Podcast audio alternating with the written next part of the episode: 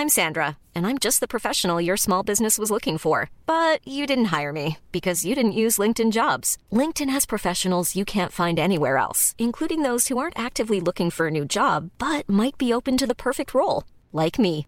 In a given month, over 70% of LinkedIn users don't visit other leading job sites. So if you're not looking on LinkedIn, you'll miss out on great candidates like Sandra. Start hiring professionals like a professional. Post your free job on linkedin.com/people today.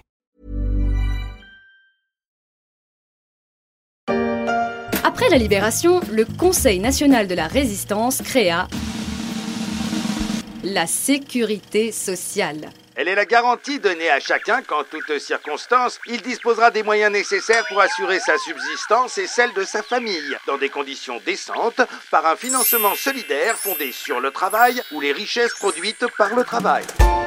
La sécurité sociale a fêté ses 75 ans, comme on peut l'entendre dans ce petit film réalisé par la CGT, en hommage à cette grande dame de la libération.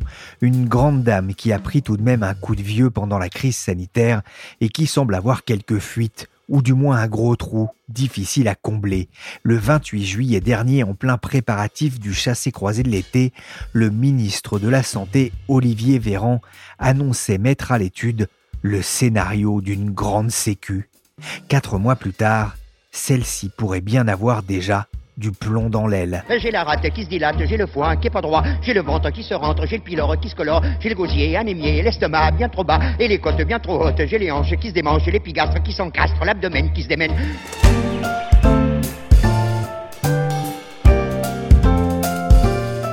Je suis Pierrick Fay, vous écoutez La Story, le podcast des échos. Tous les jours, la rédaction se mobilise pour analyser et décrypter un sujet de l'actualité économique, financière et sociale. Aujourd'hui, on va s'interroger sur l'avenir de la sécurité sociale, qui n'aura pas tout d'une grande. Réduire le champ d'intervention des mutuelles ou des assureurs? L'évolution de la sécurité sociale, l'évolution de la part de l'assurance maladie, ça fait partie d'une réflexion. Il n'y a pas d'annonce, il n'y a pas de programme. Ben, invitez-moi, on pourra en parler. Il faut un peu de temps pour l'expliquer. Élargir, ça paraît technique. Ça veut dire quoi? Ça Élargir le champ d'intervention de la sécurité Ça sociale. veut dire que ce qui relève de la santé serait pris en charge par l'assurance maladie au titre de la santé. ça Et veut plus dire par que- les mutuelles. Et ça veut dire qu'on pourrait développer, de Mm. l'autre côté, la part de prévention, d'éducation thérapeutique, Mm. nous appuyer davantage sur les complémentaires pour le numérique en santé. Il y a beaucoup de choses qu'on peut faire.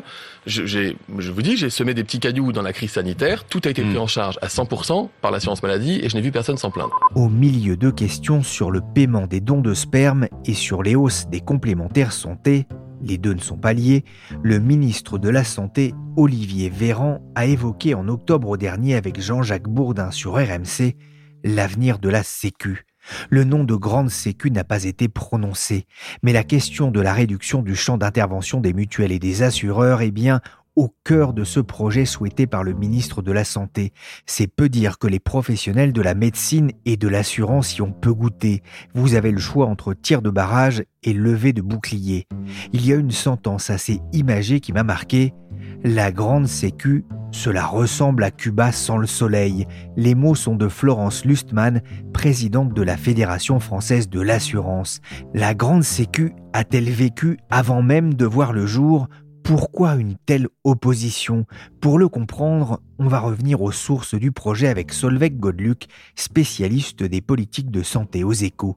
Bonjour Solveig. Bonjour. Avant de parler de ce projet mis en avant par euh, Olivier Véran, le ministre de la Santé, dans quel état se trouve la sécurité sociale après deux années de crise sanitaire? Comme on pouvait s'y attendre, ça va pas très très fort. C'est-à-dire qu'il y a encore euh, quand même pas mal de déficits. On a encore 35 milliards cette année, on va avoir 22 milliards l'année prochaine. Donc financièrement, euh, c'est pas génial. Mais le problème n'est pas uniquement financier, je dirais même plus que il y a surtout le trauma euh, psychologique euh, de l'hôpital. Ces professionnels de santé qui ont vécu pendant deux ans avec une pression euh, incroyable n'ont pas besoin uniquement d'argent, mais ils ont besoin d'être soutenus et ils ont besoin peut-être d'un système de santé qui se réforme. Donc voilà où en est la Sécu. Il y a quelques semaines, le ministre de la Santé Olivier Véran a donc demandé au Haut Conseil pour l'avenir de l'assurance maladie de réfléchir à la façon dont fonctionne ce service articulé entre le public et le privé.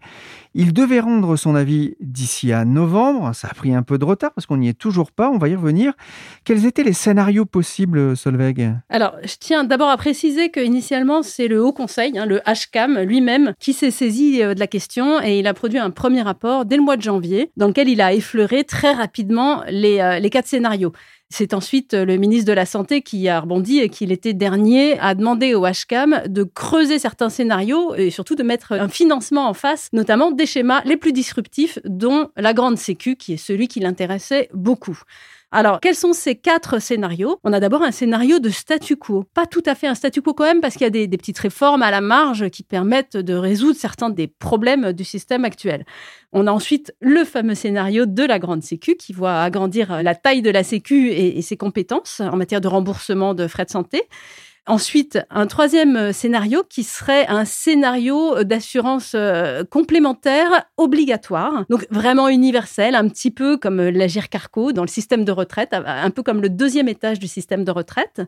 Et enfin, un quatrième scénario, le scénario du décroisement des responsabilités, du financement de chaque risque, où on verrait pour chaque risque un payeur. Donc les complémentaires, par exemple, pourraient financer intégralement l'optique, ce qu'elles font déjà quasiment aujourd'hui, mais euh, on verrait plus du tout la Sécu, ou bien certains médicaments qui sont euh, aujourd'hui pas très bien remboursés, et, donc euh, il leur reviendrait de gérer le remboursement intégral de ces médicaments-là. Et donc un, des scénarios hein, qui a fait couler beaucoup d'encre, c'est celui de la grande Sécu.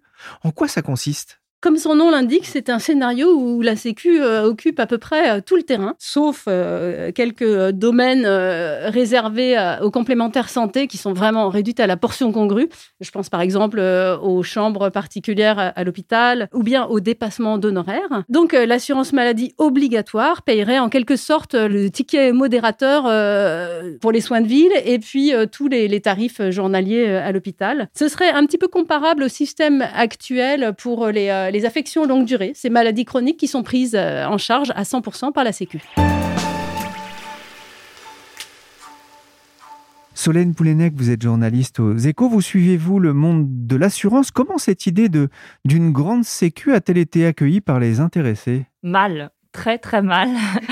Alors, c'était pas vraiment une surprise pour les assureurs parce que ça faisait un bout de temps, en fait, qu'il y ait des signaux sur, voilà, l'idée que le système de santé et la prise en charge des, soins, elle fonctionne pas très bien, elle est pas satisfaisante. Il y a eu un rapport de la Cour des comptes qui était très critique encore récemment sur la valeur ajoutée de l'assurance santé.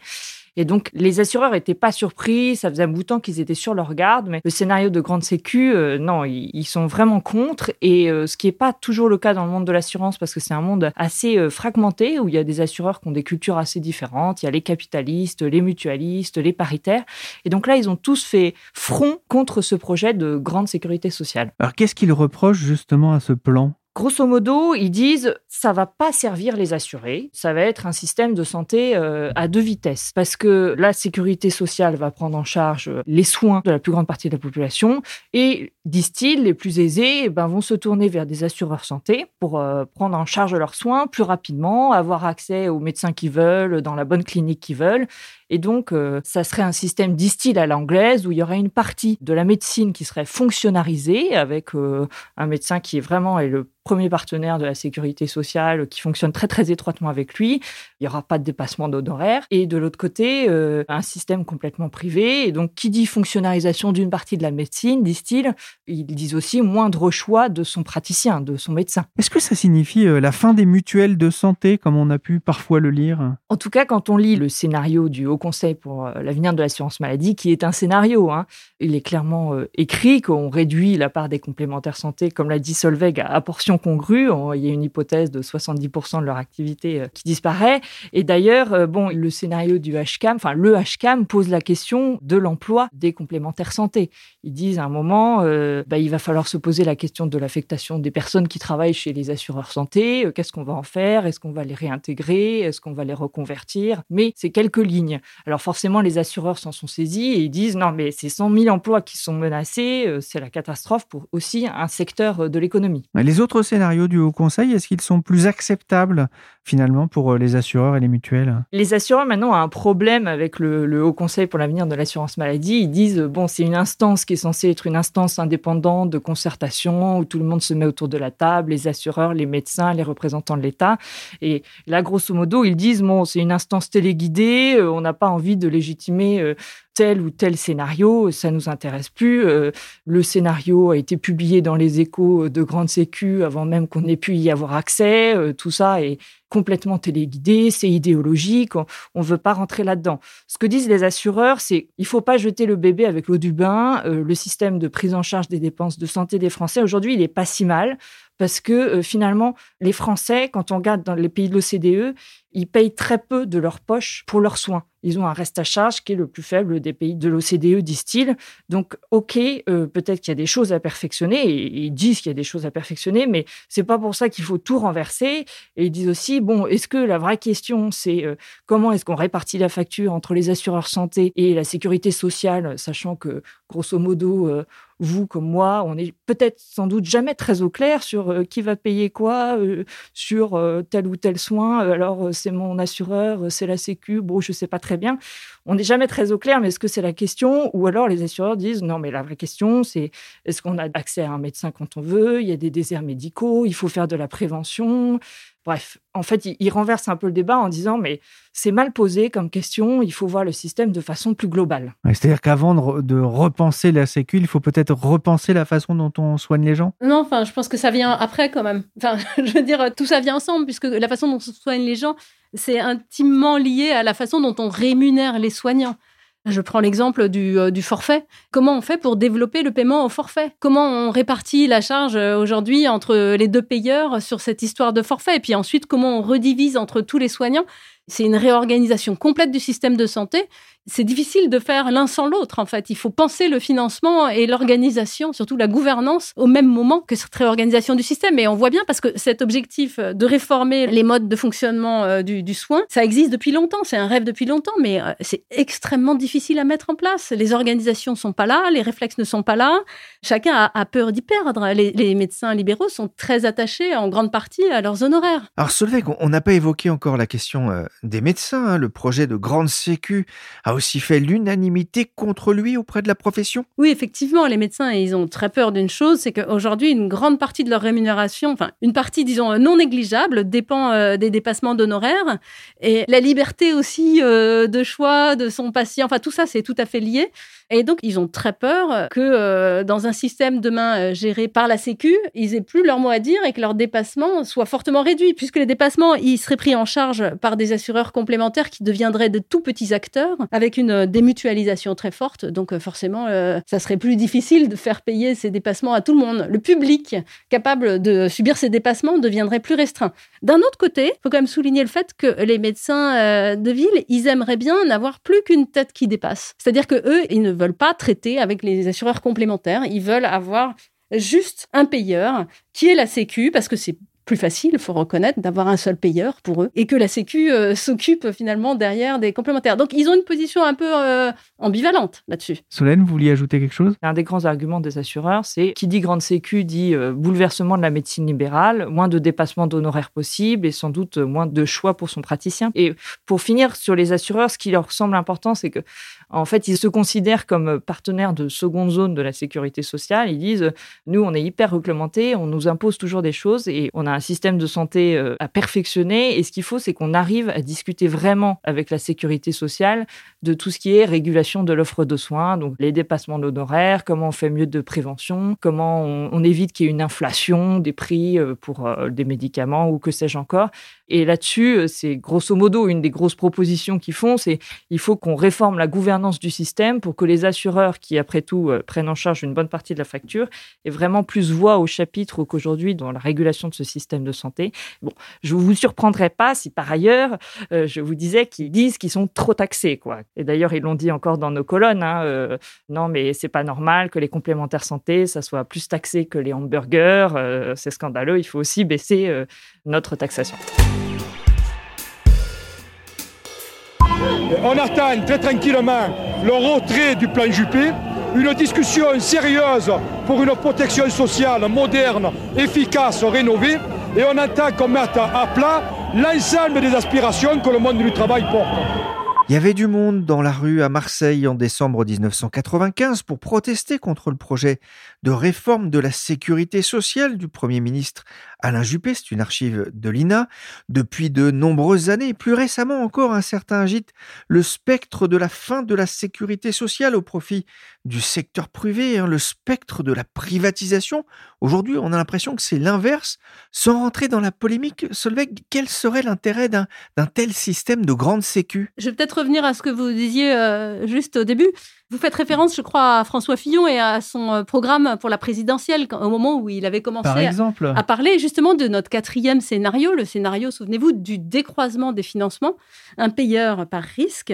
Mais à l'époque, il euh, faut dire qu'il s'était un peu pris les pieds dans le tapis. On avait parlé de petits rhumes, de gros rhumes et de voilà, c'était quand même extrêmement difficile de détourer tout ça. C'était assez maladroit comme intervention. Et euh, bon, bah, ça n'a pas du tout, ça a fait pchit et ça a même plutôt euh, nuit au candidat Fillon. Ça a surtout permis de montrer que les Français étaient très attachés à leur sécu. Et euh, bon, je vous rappelle le slogan, hein, la ligne de conduite, de chacun selon ses moyens, à chacun selon ses besoins. Ça, c'est vraiment la sécu publique, la sécu d'aujourd'hui. Voilà, les Français, ils sont très attachés.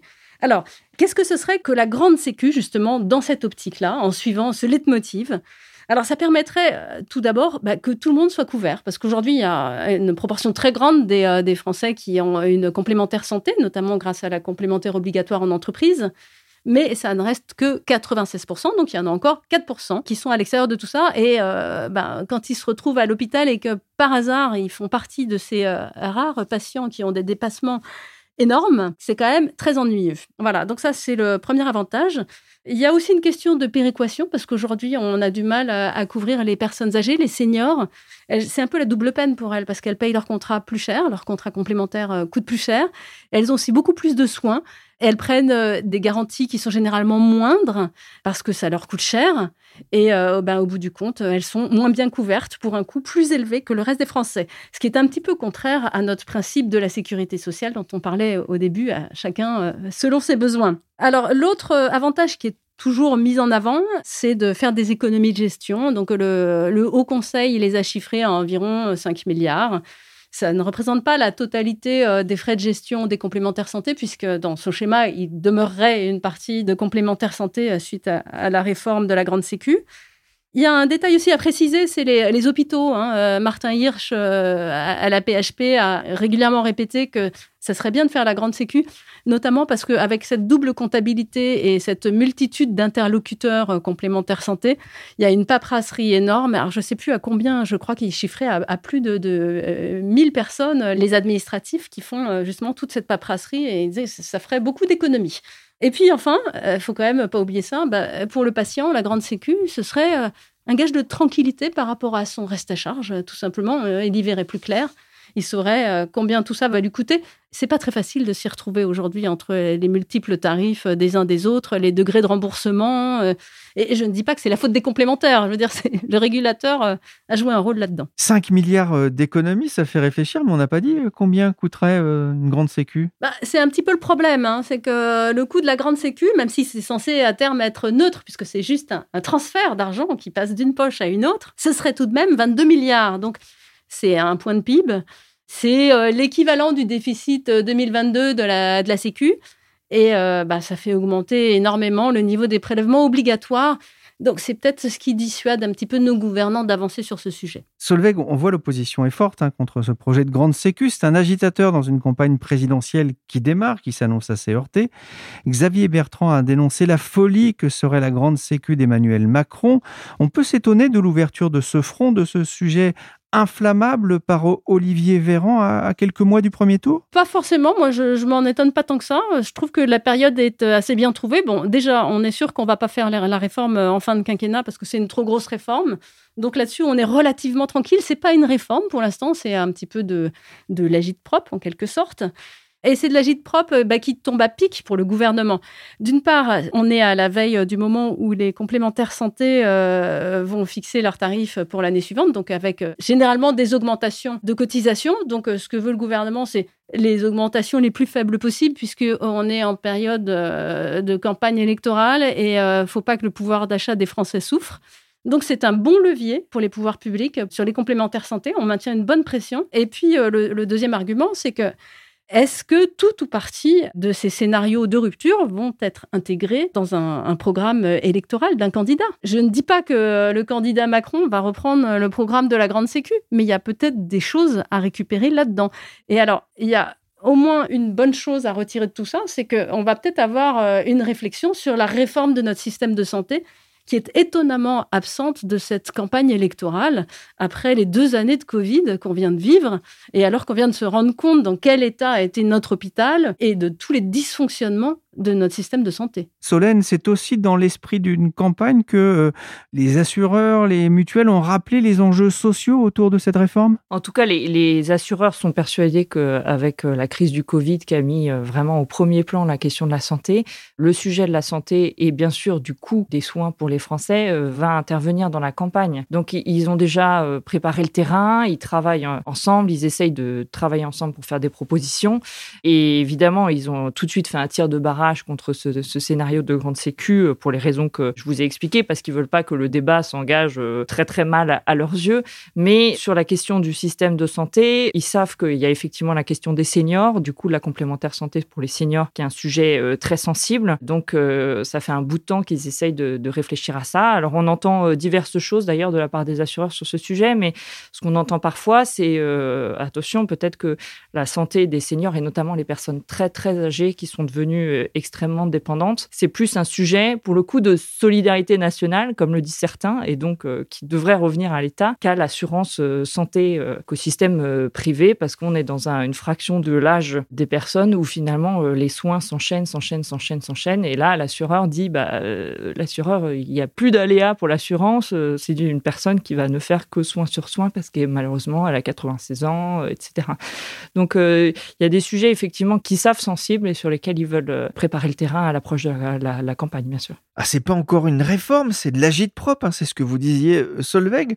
On peut penser que le projet est mis sous le tapis à court terme, ça veut dire que la sécurité sociale est intouchable en, l'état? Absolument pas, au contraire, moi je, pense que la sécurité sociale, elle est à l'aube de, de nouveaux bouleversements. Et que la crise du Covid, justement, a mis le doigt, enfin comme je le disais tout à l'heure, a mis le doigt sur ce qui fonctionnait pas et que si on en parle maintenant, c'est justement parce que on sent le besoin et les pouvoirs publics sont pas les seuls à le sentir. Hein. Les, complémentaires santé, même si aucun des scénarios ne leur convient, disent aussi oui, effectivement, il y a des trucs qui doivent bouger.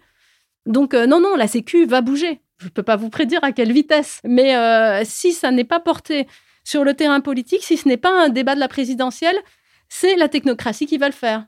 Moi, je pense que c'est une bonne idée de le porter dans les programmes de campagne. Le HCAM devrait rendre son rapport au plus tôt le 16 décembre prochain. Merci Solveig Godluc et Sonen Poulenec de la rédaction des Échos.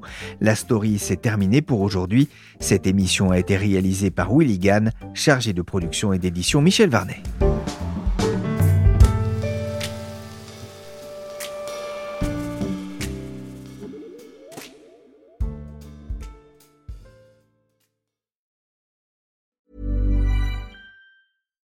Support comes from ServiceNow, the AI platform for business transformation. You've heard the hype around AI. The truth is, AI is only as powerful as the platform it's built into. ServiceNow is the platform that puts AI to work for people across your business, removing friction and frustration for your employees, supercharging productivity for your developers, providing intelligent tools for your service agents to make customers happier all built into a single platform you can use right now. That's why the world works with ServiceNow. Visit servicenow.com/ai for people to learn more.